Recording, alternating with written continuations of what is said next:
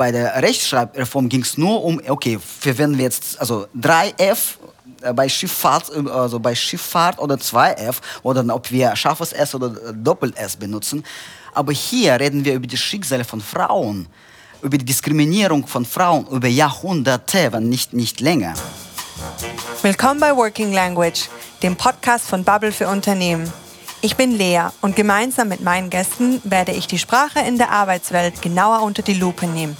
Wir glauben, dass ein erfolgreiches, unzufriedenes Arbeitsleben eine ganze Menge mit Sprache zu tun hat. Los geht's, lasst uns über Sprache sprechen.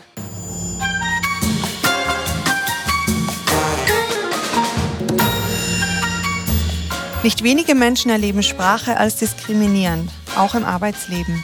Mit meinem heutigen Gast Lars spreche ich über Sprache, Identität und seine ganz persönlichen Erfahrungen als gebürtiger Russe und Transmann. Als Betriebsrat engagiert sich Lars für diskriminierungsfreie Sprache und gelebte Diversität. Was er dabei gelernt hat, erfahrt ihr in dieser Episode.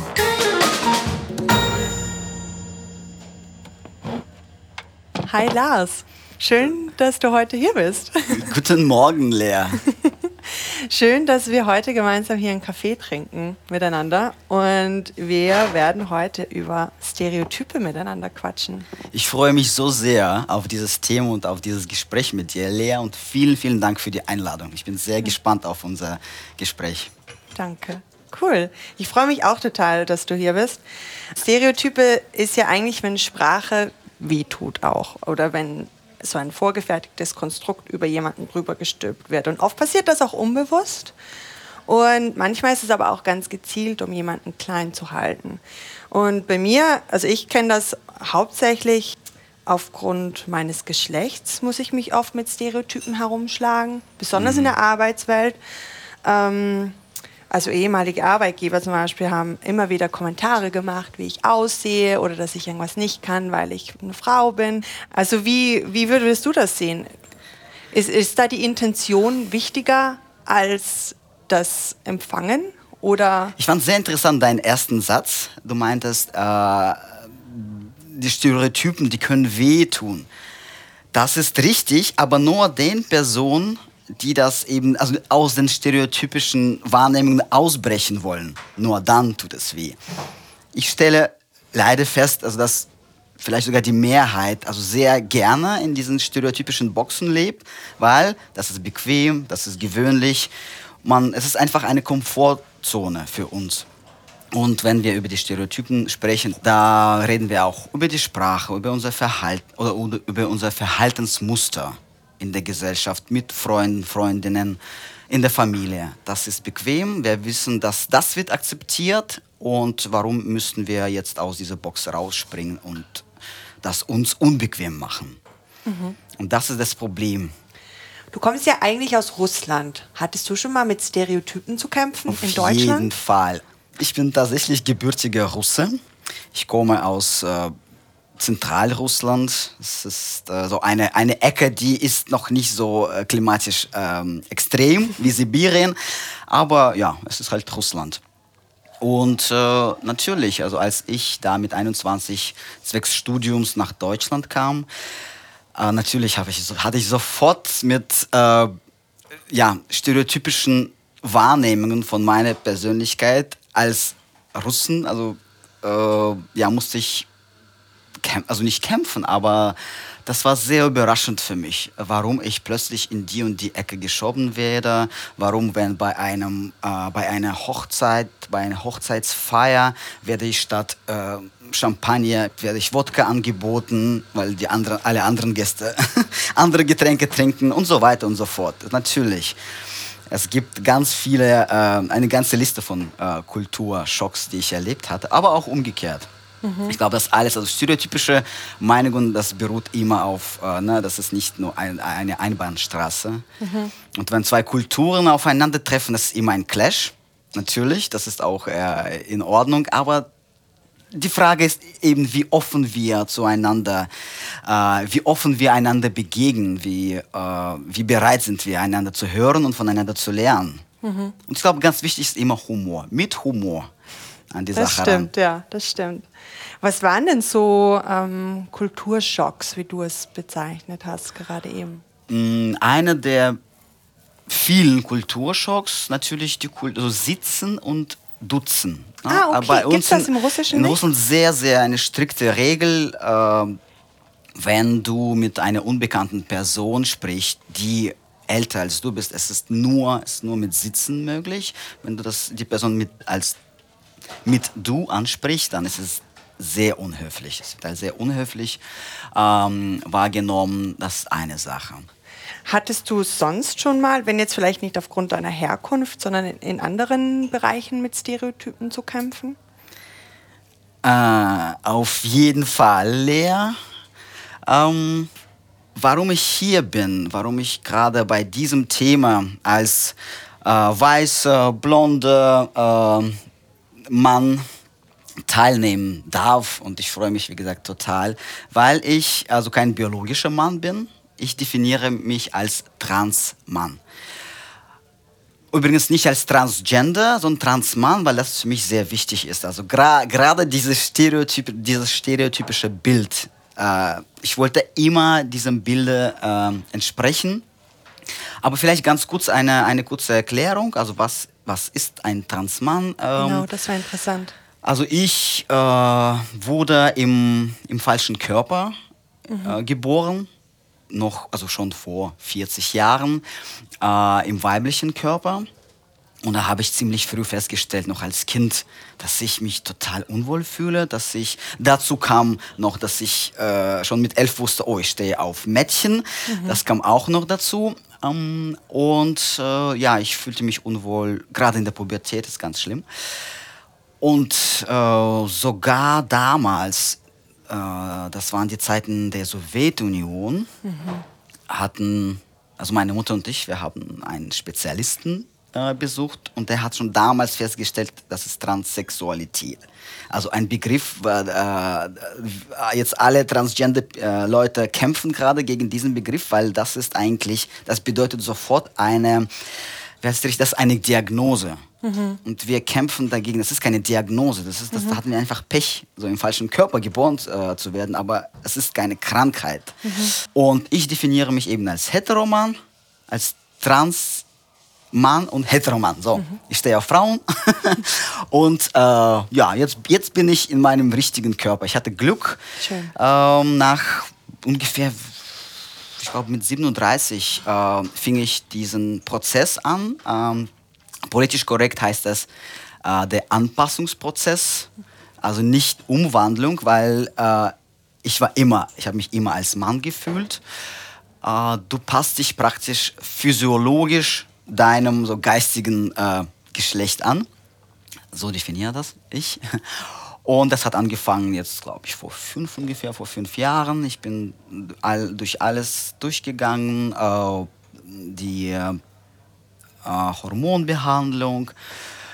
Wir als Transmenschen, wir müssen, wir sind auch gezwungen, durch eine Therapie anderthalb Jahre durchzugehen, damit äh, der oder die äh, ne, Psy Psychologin äh, erstmal das als Diagnose wiederum feststellt. Aber jetzt muss ich auch noch mal kurz erwähnen, es gibt natürlich äh, einige Transgender-Menschen, die zum Beispiel diesen Schritt nicht wagen, aus, natürlich aus äh, sehr plausiblen Gründen, weil das ist ein sehr, sehr also gefährlicher Eingriff, also chirurgischer Ein Eingriff. Ähm, na, äh, aber es gibt welche wie, wie mich, na, also ich bin einfach ähm, Für dich war das die richtige 100% Entscheidung. Genau, Ja. alles, alles durchgemacht und äh, ja, Ja, danke, Lars, dass du da deine Erfahrungen mit mir teilst und auch darüber aufklärst.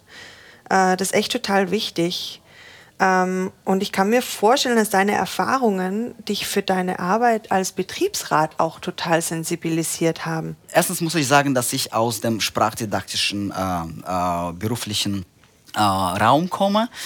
Äh, ich arbeite bei Bubble als ähm, Redakteur und Autor für Sprachkurse, für Russischkurse, wenn wir ganz konkret sein möchten. Und wir haben auch mehrere Initiativen, was äh, Diversity, äh, Inklusion anbetrifft, ähm, auch wenn wir über die Sprache reden. Und wir setzen uns schon seit Jahren aktiv ein, dass wir in der Firma auf jeden Fall mindestens intern eine genderneutrale bzw. gendergerechte Sprache verwenden und das ist auch, dass wir das auch nach außen so äh, kommunizieren oder dass wir dazu stehen zur Diversität. Äh, das ist unsere Stärke und die äh, eine gendergerechte Sprache. Äh, wir stehen dazu und so sprechen wir auch mit unseren Lernenden mhm. draußen. Aber jetzt zurück zu deiner Frage. Mein erstes Problem, was ich hatte, mhm. war bei der ersten Betriebsvereinbarung, an der wir gearbeitet haben. Also wir arbeiten an mehreren Betriebsvereinbarungen und dann dachte ich mir, okay. Was also ist denn eigentlich genau eine Betriebsvereinbarung? eine Betriebsvereinbarung kann in einem, nur in einem Unternehmen existieren, ähm, das ein, einen Betriebsrat hat. Erstens das. Das ist eine ähm, Abmachung, das ist ein Vertrag äh, oder ein, ja, ein Vertrag zwischen dem Unternehmen, zwischen dem Arbeitgeber und dem Betriebsrat. Und das kann ganz unterschiedliche Themen also betreffen. Zum Beispiel Lea und ich, wir machen heute aus, dass wir äh, miteinander so und so umgehen oder dass wir jetzt äh, zum Beispiel diese Weintrauben, diese leckeren Weintrauben, die auf unserem Tisch liegen, dass wir die äh, gerecht teilen. Du kriegst zehn und ich kriege auch zehn und so. Ne? Und das unterschreiben wir. Das unterschreiben wir, ja. genau. Ja. Ne? So, das ist eine Vereinbarung. Und diese Vereinbarungen, die sind meistens sehr juristisch formuliert. Mhm. Und oft werden sie auch von Anwältinnen äh, überprüft. Und da hatte ich eben als, als Sprachexperte ein Problem. Was war da dein Problem? Dass all diese Texte und auch Korrekturen, die zurückkamen von unseren Anwältinnen, die waren äh, dominiert von dem generischen Maskulinum, mhm. ohne Ende. Mhm. Das Problem war, dass ich, ups, also ich pralle gegen diese, diese Wand, also gegen dieses System. Und dann äh, haben wir uns gefragt, warum müssen wir uns dem System anpassen? Wer und wann hat bestimmt, dass in unseren Gesetztexten nur Männer vorkommen? Mhm. Oder nur das generische Maskulinum verwendet wird. Bis jetzt habe ich äh, zwei Gründe gehört. Naja, das ist einfach kürzer, kompakter, es ist einfacher, die Gesetztexte sind so lang und dann muss ich lachen.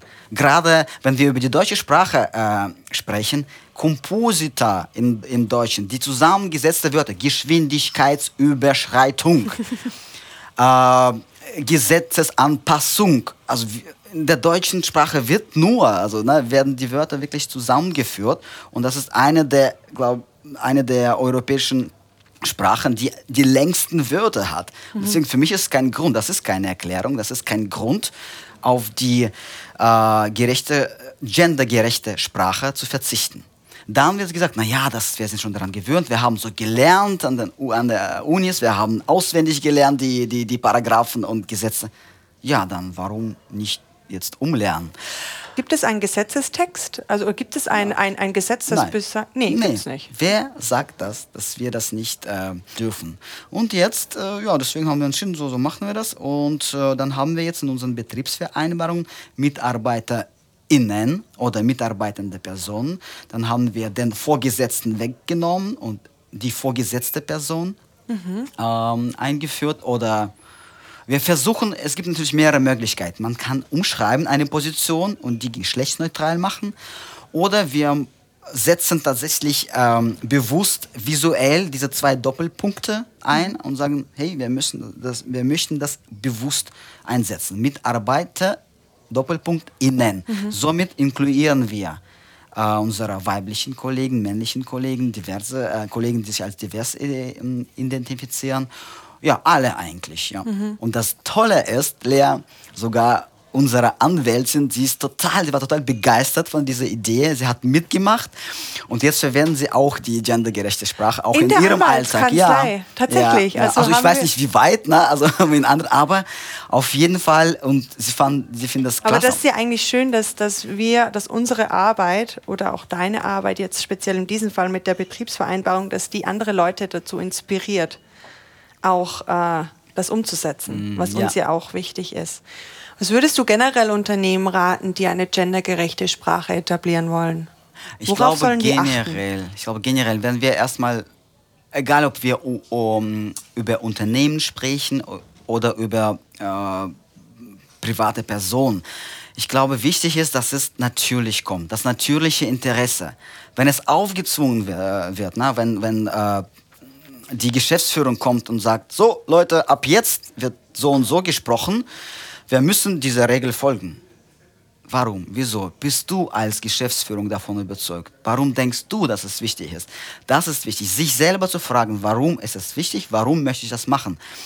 Nächster Schritt würde ich ähm, empfehlen, mit anderen Kolleginnen zu sprechen und sie zu fragen, warum benutzt du eigentlich? Warum ist es für dich wichtig? Weil ich glaube, dieses, äh, zum Beispiel diese, die, dieser Ratschlag, ja, du guck dir dieses Video an, dieses, liest dir dieses Buch, äh, ja, kommt vielleicht wenn das Interesse noch äh, ganz minimal ist, dann ist es nicht so wirksam. Ich glaube, wirklich wirksam ist, wenn du mit deinen Freundinnen darüber sprichst, die davon überzeugt sind. Und da kannst du auch äh, dich auch äh, so bequem ausdrücken, weil du weißt, äh, du wirst nicht missverstanden mhm. sein. Das ist, also das ist, glaube ich, äh, meine Empfehlung. Ähm, und das Unternehmen, was auch, glaube ich, nicht so gut ankommt, wenn es wirklich sagt man so, Genderwashing? Weißt du, es gibt auch solche Be ja, Begriffe wie Pinkwashing. Ja, Pinkwashing so. weiß ich. Weiß ich weiß, es, es gibt wahrscheinlich Genderwashing auch. Lass uns mal das so heute benennen. Das, wir, benennen es einfach mal mit Genderwashing. So, Genderwashing. Ich bin ein Gegner, also es muss wirklich eine Überzeugung aus einer Überzeugung, Überzeugung sein, ja. sein genau. Ja. Aber glaubst du nicht auch, wenn jetzt der äh, äh, Chef oder Chefin äh, kommt und sagt, so ab heute sprechen wir so und dann auch erklärt, warum er oder sie daran glaubt, Glaubst du, dass dann die Mitarbeitenden davon überzeugt werden können? Ich bin mir 100% sicher und ich wünsche auch uns und äh, allen Unternehmen, dass die Geschäftsführung ein, äh, ein, sag mal, Role Model, mhm. äh, so ein, ein, Vorbild, eine ein, Vorbildfunktion. Ein, Vorbildfunktion hat. Auf jeden Fall. Mhm. Aber wenn die Geschäftsführung so ein Statement macht, dann musst du sehr, sehr gut aufpassen. Das muss wirklich die Sprache weiterhin leben. Mhm. Ne? Und ja. tatsächlich, das wird man auch merken irgendwann, oh, das war nur ein äh, Genderwashing, mhm. was die Geschäftsführung gesagt hatte, aber mhm. de, im Alltag verwendet die Person gar nicht also mhm. die gendergerechte Sprache. Für mich ist es wichtig, dass wir uns immer fragen. Es gibt also nur eine Frage stellen, warum. Erstens, warum äh, ärgern wir uns über etwas oder warum ähm, wollen wir diese gendergerechte Sprache benutzen. Mhm. Was nervt uns das so sehr? Ist mhm. es nur, dass wir die, dabei die Konform, äh, diese komfortable Zone verlassen müssen, weil wir, weil viele sagen, ja, das ist so Blödsinn, das ist so sinnlos und warum denn? Wir hatten doch vor kurzem eine Rechtschreibreform. Mhm. Und dann fällt mir kind, äh, das Kind runter, weil bei der Rechtschreibreform ging es nur um, okay, verwenden wir jetzt also 3F äh, bei Schifffahrt, äh, also bei Schifffahrt oder 2F oder ob wir scharfes S oder Doppel-S benutzen. Aber hier reden wir über die Schicksale von Frauen, über die Diskriminierung von Frauen über Jahrhunderte, wenn nicht, nicht länger. Warum ist es so wichtig, dass wir eine gendergerechte Sprache verwenden? Ja, warum, warum sagen so wir, äh, Lea, warum sagen wir der Junge, aber das Mädchen? Warum sagen wir nicht die Junge? Das war eigentlich eine, eine Frage von äh, meinen Kollegen. Wir haben darüber diskutiert. Und sie meinte, ja, sag mal, warum haben wir, sagen wir der Junge, aber nicht für das Mädchen nicht die Junge? Ach so, das ist die Junge. Also im, genau, im, Sinne von, darum, im Sinne von jung. Genau, also von, jung, genau. Aha. Wir können das auch äh, im Prinzip genauso verwenden. Gucken wir etymologisch auf das Wort das Mädchen. Na, etymologisch heißt, du guckst in die Geschichte und die Entstehung des Wortes und die, Verwa die äh, Verwandlung der Bedeutung. Mädchen kommt, was denkst du? Kannst du auf etwas tippen?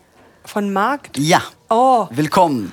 Mädchen ist eine Verniedlichungsform vom Wort Markt.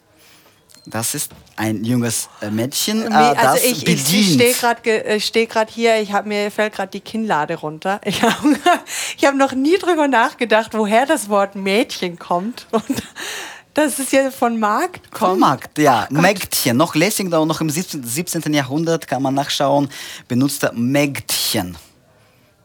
Und Und daher Gott. kommt das. So. Und warum Okay. jetzt, jetzt fragen wir uns, warum werden Jungs einfach, ja, jung und hübsch und schön? Der, der Junge. Na, der Junge, der Kleine, der Süße, der Starke. Ne? Und dann kommt das Mädchen. Äh, ein anderes Beispiel, Fräulein. Gott sei Dank wird das, diese Form nicht mehr verwendet. Aber warum hatten wir nicht Männlein? Warum? Oder Herrlein. Warum haben wir Fräulein, hatten wir Fräulein? Das geht wieder Verniedlichung. Was heißt Verniedlichung? Das heißt Klein machen. Klein machen. Klein halten, genau. Erstens das. Zweitens, was, äh, was bedeutete so ein Fräulein zu sein? Das war der Status, der, der, Unverhei der Status. Unverheiratet, genau, Sie waren ja. unverheiratet, das heißt, Ja. sie waren noch zu haben. Man war noch keine richtige Frau, weil man ja noch keinen Mann an der Seite hatte. Und warum war das wichtig? Warum hat man es bei Männern nicht definiert? Hey, der ist noch nicht verheiratet, der ist Männlein. Ein Männlein. äh, Herrlein. Bei unseren äh, Betriebsratsseminaren, wir kriegen auch so Bücher, auch Übungsbücher. Ne? Da kann man an, an, an, anhand von bestimmten Fällen kannst du üben, ähm, an, an, in Gesetzen nachschlagen. Und sogar dort haben wir ständig diese stereotypischen Rollen. Der Chef sagt zu seiner Sekretärin bla bla bla bla bla bla zum Beispiel. Ne? Oder äh, der? Busfahrer ähm, spricht mit der Kassierin. Immer noch, ja. Wie ist es für dich, äh, Lea? Zum Beispiel ich, dadurch, dass ich mich sehr äh, viel äh, mit einer gendergerechten Sprache befasse, äh, wie ist es für dich? Empfindest du was, wenn du äh, als äh, Mitarbeiter angesprochen wi- wirst, als ähm, äh, Kollege angesprochen wi- wirst? Ist das für dich schmerzhaft oder ist es normal? Ich glaube, das hat sich eben auch gewandelt. Also man muss da wirklich, ähm, ja, dass das nicht so von vornherein kommt, sondern dass mir das auf einmal, äh, sondern dass man muss sich mit dem befassen.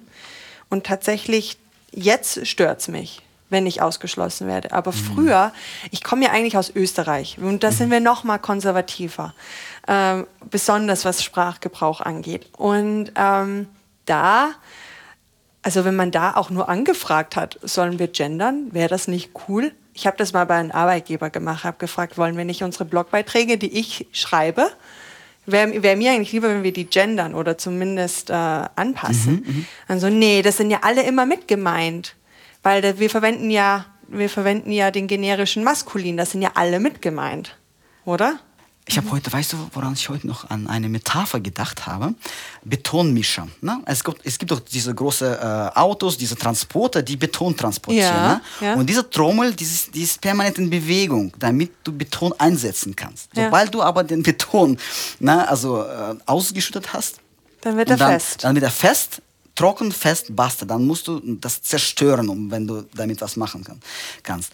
Und das ist eben die Metapher. Ich glaube, unsere Sprache ist wie diese Methodenmische. Es, muss immer. Die ändert sich Sie ständig. ändert sich, ist immer in Bewegung und wir, wie wir die benutzen, wir müssen auch irgendwie flexibler sein, finde ich.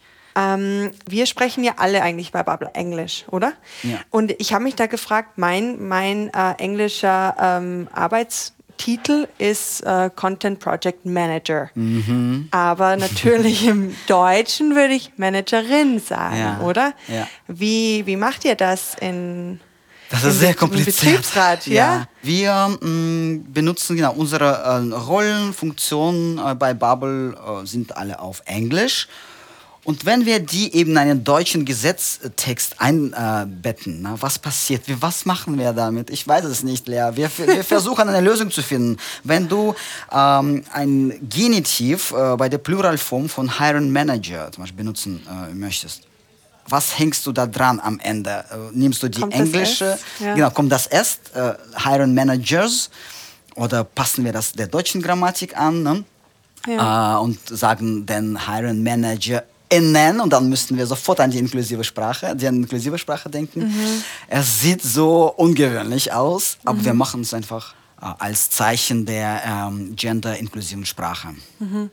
Da muss ich dir eh auch Lob aussprechen. Du hast mich mit äh, aufgenommen in so in, in eine Gruppe, wo mehrere Leute, denen Gender äh, inklusive Sprache wichtig ist im Unternehmen, hast du uns einfach untereinander vernetzt und einfach mal ein Meeting gemacht und wir sprechen darüber.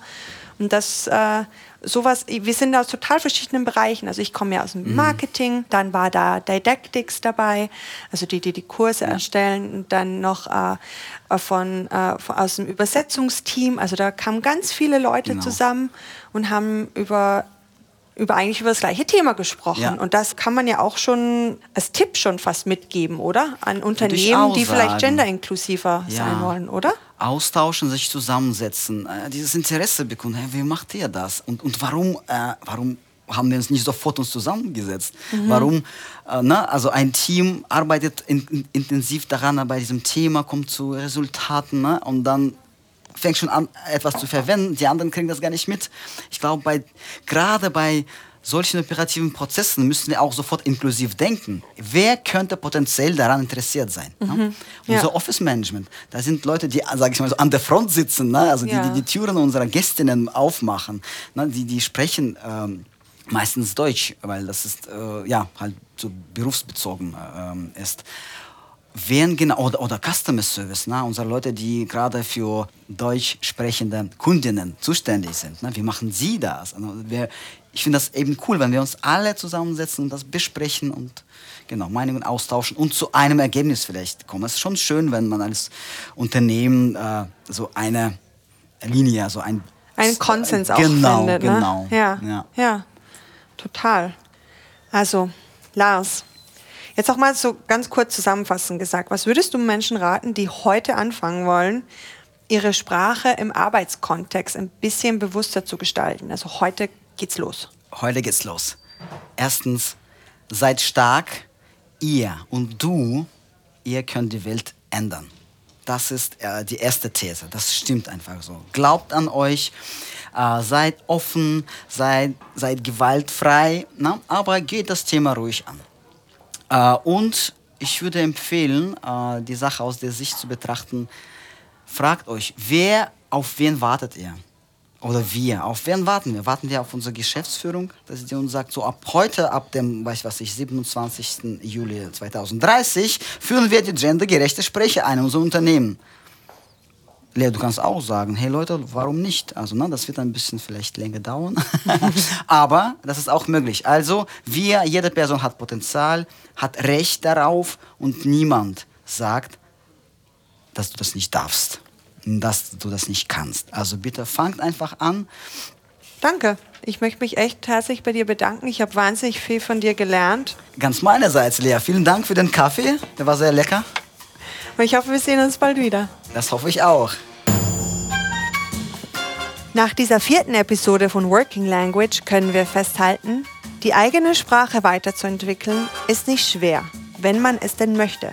Um Sprache und Weiterentwicklung geht es auch in der nächsten Folge, in der wir uns die Lernkultur bei Bubble genauer anschauen. Bis dann!